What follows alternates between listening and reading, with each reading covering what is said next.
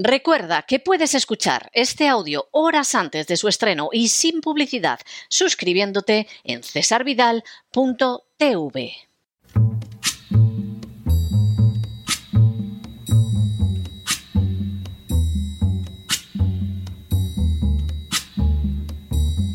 La voz con César Vidal, desde el exilio. When the night has come and the land is dark and the moon is the only light we'll see. No, I won't be afraid. Oh, I won't be afraid just as long as you stand, stand by me. Muy buenos días, muy buenas tardes, muy buenas noches y muy bienvenidos a esta nueva singladura de La Voz. Soy César Vidal, hoy es el viernes 29 de enero de 2022 y me dirijo a los hispanoparlantes de ambos hemisferios, a los situados a uno y otro lado del Atlántico y como siempre lo hago desde el exilio. Corría el año 1945 y más concretamente la tarde del día 26 de enero cuando las tropas soviéticas llegaron al campo de concentración de Auschwitz. Aunque durante el año anterior las fuerzas soviéticas habían liberado otros campos pertenecientes al régimen nazi, lo que allí encontraron superaba con mucho lo que habían contemplado hasta la fecha. Hasta la una de la madrugada de aquel día, los efectivos de las SS se habían esforzado por borrar las huellas de los horrores acontecidos en Auschwitz, pero la cercanía de las tropas rusas había impedido que lo consiguieran de manera total. De los 35 almacenes del campo, aún quedaban en pie seis. En su interior se encontraban almacenadas 368.820 trajes de hombre, 836.255 de mujer y una cantidad verdaderamente inmensa de ropa para niños. Igualmente, había almacenadas siete toneladas de cabello humano procedente de los reclusos que las SS no habían tenido tiempo de utilizar. Mientras los soldados soviéticos iban recorriendo aquel lugar en medio del estupor más profundo, descubrieron centenares de cadáveres que yacían por cualquier parte sin haber recibido sepultura. Los supervivientes, en su inmensa mayoría esqueletos con la piel sobre los huesos, apenas llegaban a 7.000. Auschwitz no era el holocausto, pero acabaría, no del todo con razón, convirtiéndose en su símbolo máximo. Hoy es el día del holocausto. Sin ánimo de ser exhaustivos, los hechos son los siguientes. Primero, el 1 de noviembre de 2005, la Asamblea General de las Naciones Unidas adoptó la resolución 607 que convirtió el 27 de enero en el Día Internacional de Conmemoración en memoria de las víctimas del Holocausto, una celebración que ha sido incorporada por algunos gobiernos nacionales, como es el caso del español. Segundo, de manera bien reveladora, de la conmemoración de la liberación de Auschwitz este año se ha excluido a Rusia, precisamente la nación cuyos soldados no solo liberaron ese campo de exterminio, sino también toda Polonia, con un coste de más de 600.000 soldados muertos. Tercero, a más de siete décadas de distancia, el estudio del Holocausto nos ha permitido reconstruir su desarrollo desde los primeros textos antisemitas redactados por Hitler en 1918 y los antecedentes de su pensamiento hasta el final de la Segunda Guerra Mundial. Cuarto, Conocemos cómo nada más llegar al poder, Hitler era considerado un paria de la política que apenas duraría en el gobierno.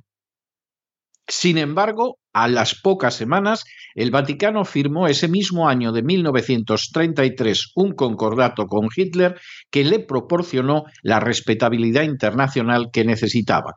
Tras el Vaticano como primer firmante de un pacto con Hitler, irían otros estados en los años siguientes. Por enésima vez, el agua bendita papal que recaía sobre el mal.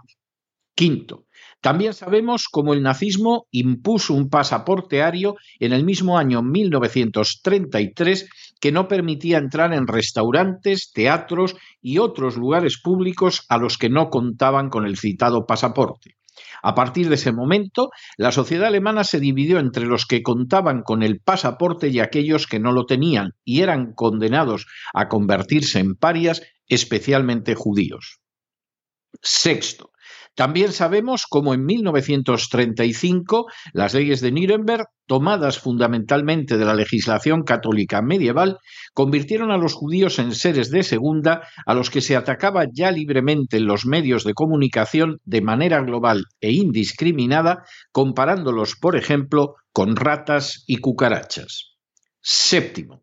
También sabemos cómo tras cinco años de no permitirles entrar en teatros o restaurantes por no tener el pasaporte ario, en 1938 los judíos fueron expulsados de la vida pública, académica, artística y mercantil, y se dieron pasos para que abandonaran el territorio del Reich, una labor, por cierto, en la que los nazis incluso estaban dispuestos a pactar con los sionistas ya instalados en Palestina a fin de que hacia allí marcharan los judíos alemanes.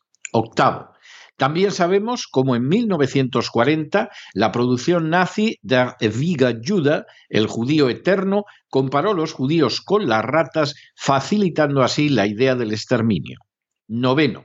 También sabemos cómo desde 1939 hasta 1941 fue preocupación acentuada para los dirigentes nacionalsocialistas alemanes el conseguir que los judíos murieran a mayor velocidad y en mayores cantidades, pasando por ello de la reclusión en los guetos, otro legado del antisemitismo católico medieval, a los fusilamientos en masa y finalmente al uso del gas.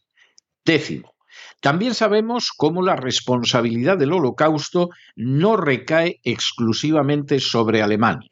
A decir verdad, en realidad los protagonistas de la denominada solución final fueron en mayor proporción austríacos que alemanes.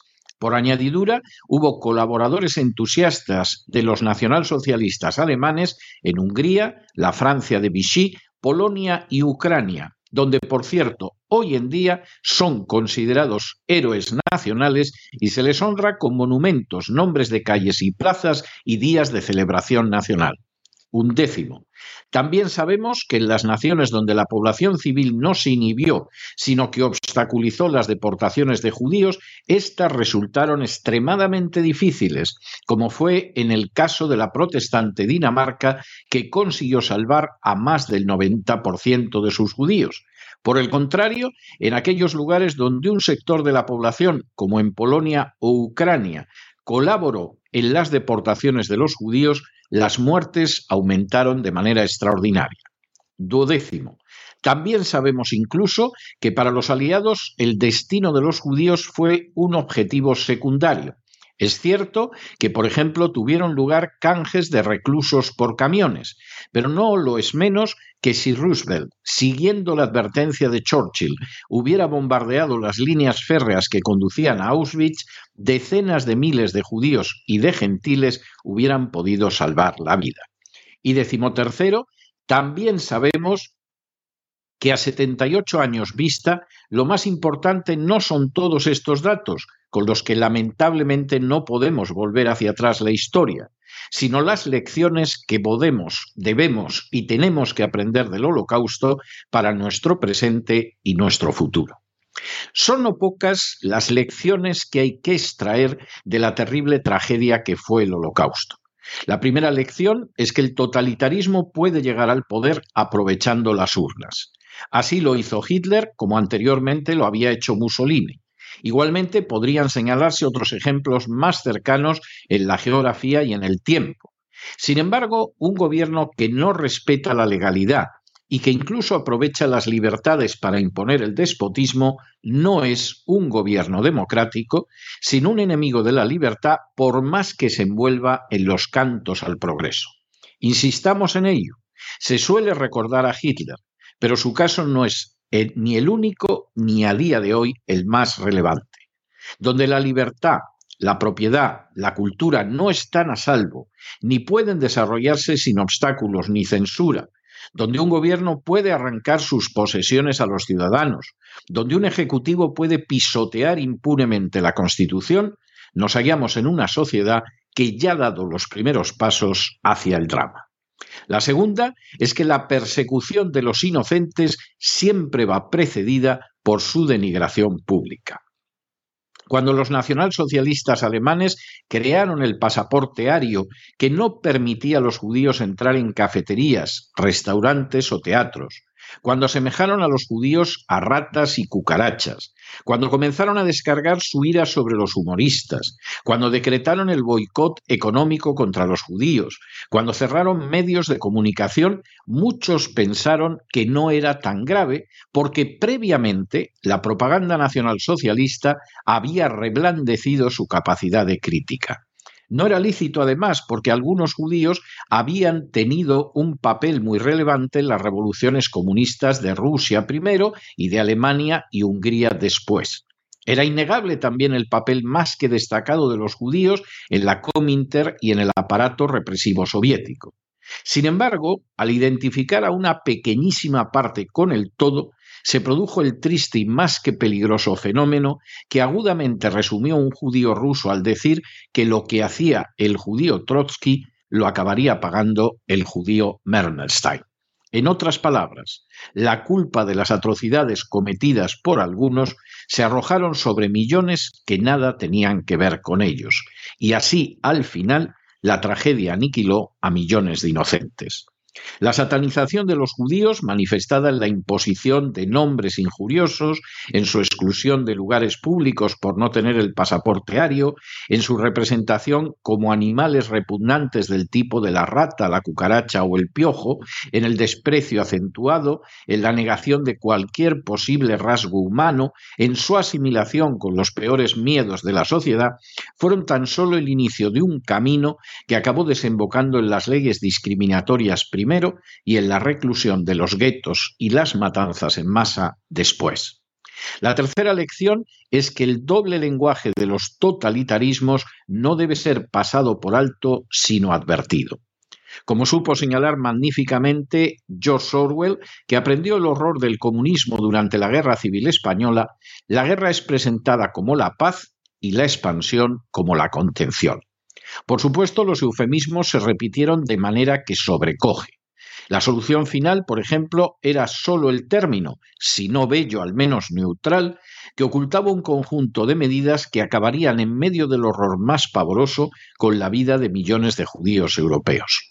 No fueron los nazis los primeros y a día de hoy no dejamos de observar la existencia de instancias donde se afirma que se busca la paz mientras se desencadenan golpes de Estado, maniobras de desestabilización o acciones armadas directas o que prometen el bien del pueblo a la vez que lo hunden en la servidumbre y en la miseria, o que hablan de armonía y reconciliación buscando destruir por completo al contrario. No saber captar esa duplicidad constituye uno de los errores más costosos que se pueda imaginar. La cuarta lección es que la única posibilidad de enfrentarse con el totalitarismo es la defensa firme y resuelta de la verdad, de la libertad y de la justicia. El pacto con el totalitarismo ha podido tener un sentido en momentos muy excepcionales de la historia, pero la utilización de ese instrumento de acción de manera sistemática implica entrar en situaciones de extraordinario peligro cuyas consecuencias rara vez dejan de alcanzar el espanto. Los ejemplos recientes no son, por desgracia, escasos. Que Estados Unidos apoyara a los talibán afganos contra la Unión Soviética pudo parecer inteligente y algunos siguen jactándose de ello, pero semejante paso llevó directamente al 11 de septiembre y a los horrores actuales en Afganistán, Irak, ambas guerras perdidas, o Libia. Que Israel respaldara a Hamas en un momento dado con la idea de debilitar a la organización de liberación de Palestina pudo parecer una buena idea, pero el efecto de esa decisión sigue generando un sufrimiento brutal que ha recaído y recae sobre Israel y también sobre los palestinos. Que aliados de Estados Unidos, según revelaciones del general Wesley Clark, crearan ISIS como contrapeso de Hezbollah pudo ser considerado una genialidad, pero ha tenido como efecto directo una oleada de barbarie que se ha cebado sobre las poblaciones de Irak y Siria en general y sobre las cristianas en particular que se oculte o se intente blanquear el nazismo expreso y la honra rendida a colaboradores de Hitler en la Ucrania de hoy en día significa un escupitajo sobre la sangre de aquellos que fueron asesinados en masa por los referentes políticos del nacionalismo ucraniano actual como Stepan Bandera que se hayan creado pasaportes públicos para impedir la entrada de sectores enteros de la población en determinados lugares implica copiar de manera literal una de las manifestaciones primeras y más peligrosas y odiosas del nazismo. Que se denomine ratas y cucarachas a determinados sectores sociales y se abogue por exterminarlos deja de manifiesto que se tiene el alma del nazi, aunque la ideología que se diga representar sea diametralmente opuesta. No todos los medios son moralmente lícitos, pero por añadidura tampoco acaban resultando prácticos en muchas ocasiones y no pocas veces tienen consecuencias perversas.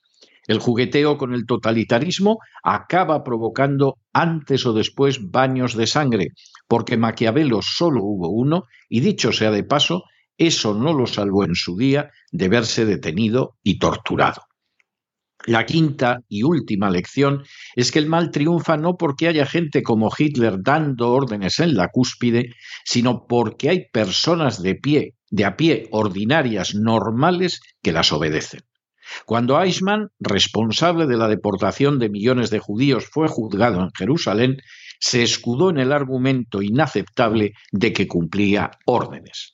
Es lo mismo que ahora dicen médicos, enfermeras, empleados de banca, buscabonus de la agencia tributaria, funcionarios o simples transeúntes pasivos ante el mal para justificar la comisión de actos profundamente dañinos e inmorales. Cuando un ser humano, en lugar de guiarse por la decencia y la integridad, apela al cumplo órdenes, abriga en lo más profundo de su ser un siervo de los nazis que quizá no emerja nunca o que quizá esté dispuesto a negar cuidados médicos a sus semejantes, a excluirlos de lugares públicos o a expoliarlos por cuenta del poder. Mientras no comprendamos esta verdad trascendental, siempre será posible la repetición del holocausto, porque siempre habrá gente que ejecutará las peores atrocidades alegando que sólo obedece órdenes.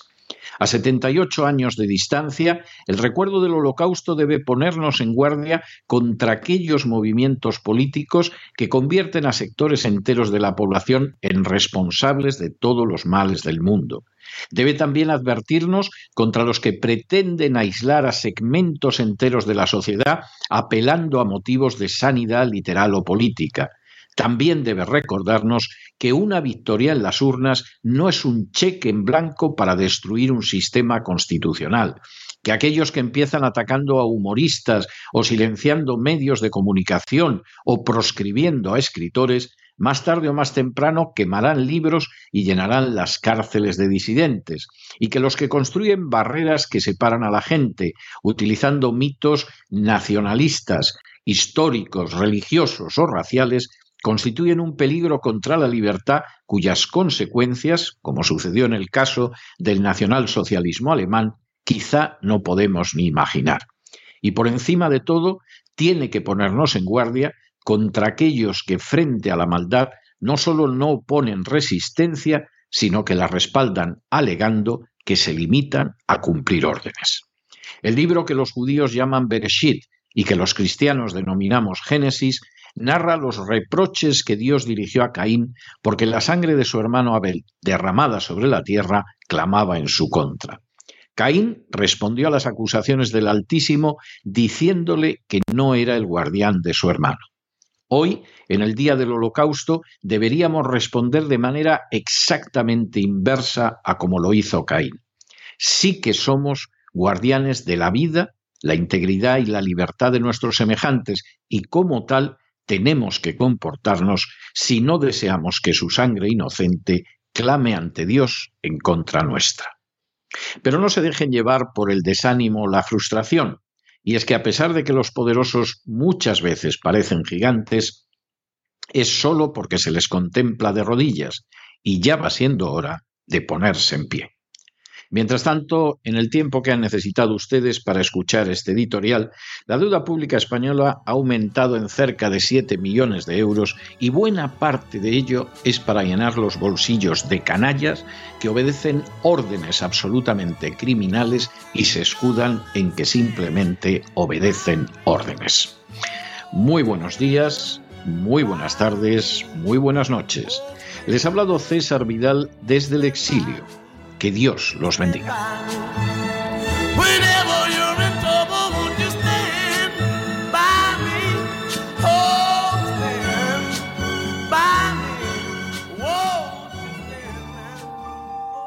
Esta sección está patrocinada por crowdfunding con el siguiente mensaje.